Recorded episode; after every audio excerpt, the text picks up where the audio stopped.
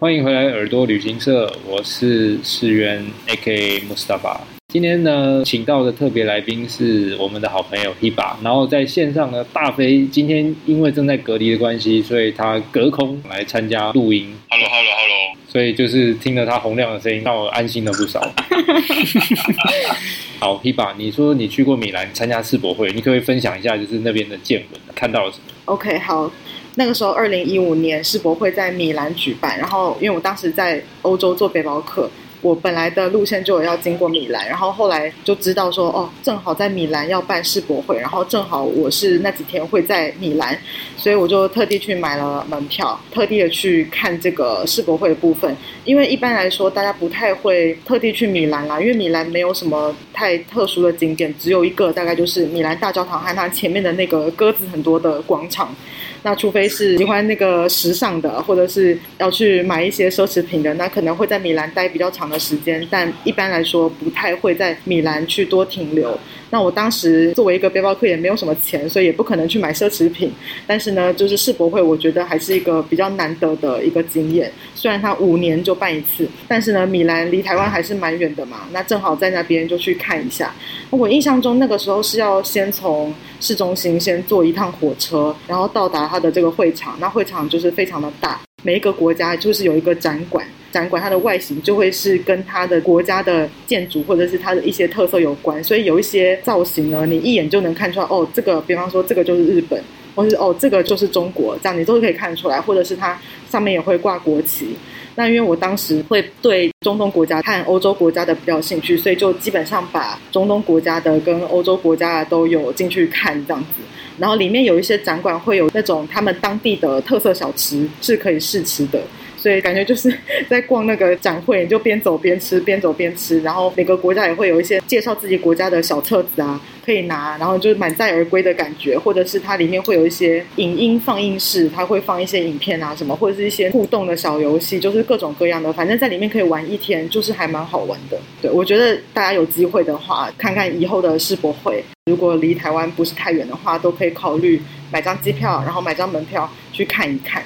2015年的世博会是在米兰嘛，那2010年因为它是每5年办一次，2010年就正好在上海。那我现在在上海住的地方就离当年的上海世博会非常非常近，就是我从我家走过去它当年的这个展馆，现在变成一个博物馆，只要10分钟就很近。然后也有听就是我的邻居讲，当年呢在上海他为了要办这个世博会，会有世界各国的人来参加嘛，那他们需要展现出一个最好的市容面貌给到国外来参加的人看，所以他把当时世博会展览馆的这一块地方方圆不知道几公里内的所有比较醒目的建筑都全部粉刷过一遍，就全部都刷新，然后做了非常多的在市容上的改变。就是正好我住在这个上海世博会附近，所以我常常会经过那个地方嘛，然后它现在是博物馆，然后前面就是有几百只旗子，就是各国的国旗，然后随风飘扬。对啊，因为 Hiba 你刚刚讲说你是去参加像这一场在米兰的是2015年的世界博览会，对，那再附带一提，你知道2020年其实要办在杜拜，但是因为疫情的关系，他们又 delay 了一年，变成在2021年，然后2022年又因为又还在疫情，所以他们 delay 到了今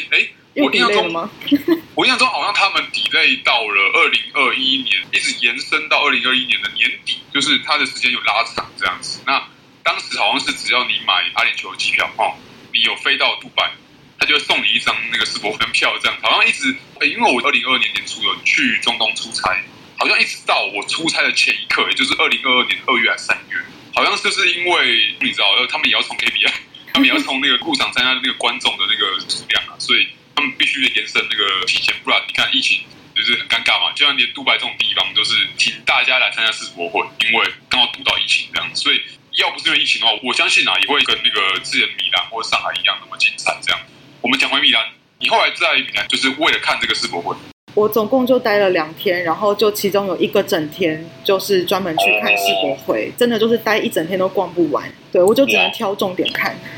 那你当时看的那些不同国家的那个展馆啊，你有没有最有印象的，例如说国家或地区的展馆？我现在想不起来我可能要回头找照片对，我当时拍了很多照片 但是我现在一下子想不起来。没问题，因为对我来说可能我看到中东国家的我就会不自觉的被吸引过去看，所以我看到的就会是我心里偏向想要看的东西。对， okay, 加上他们在那边招呼的人，他会比方说他就穿这个阿拉伯白袍啊，或者是如果日本馆他就会穿个和服啊什么，就是我会被一些我想看的东西就吸引过去，然后我可能没有看到太多是太新的，我就只看我想看的，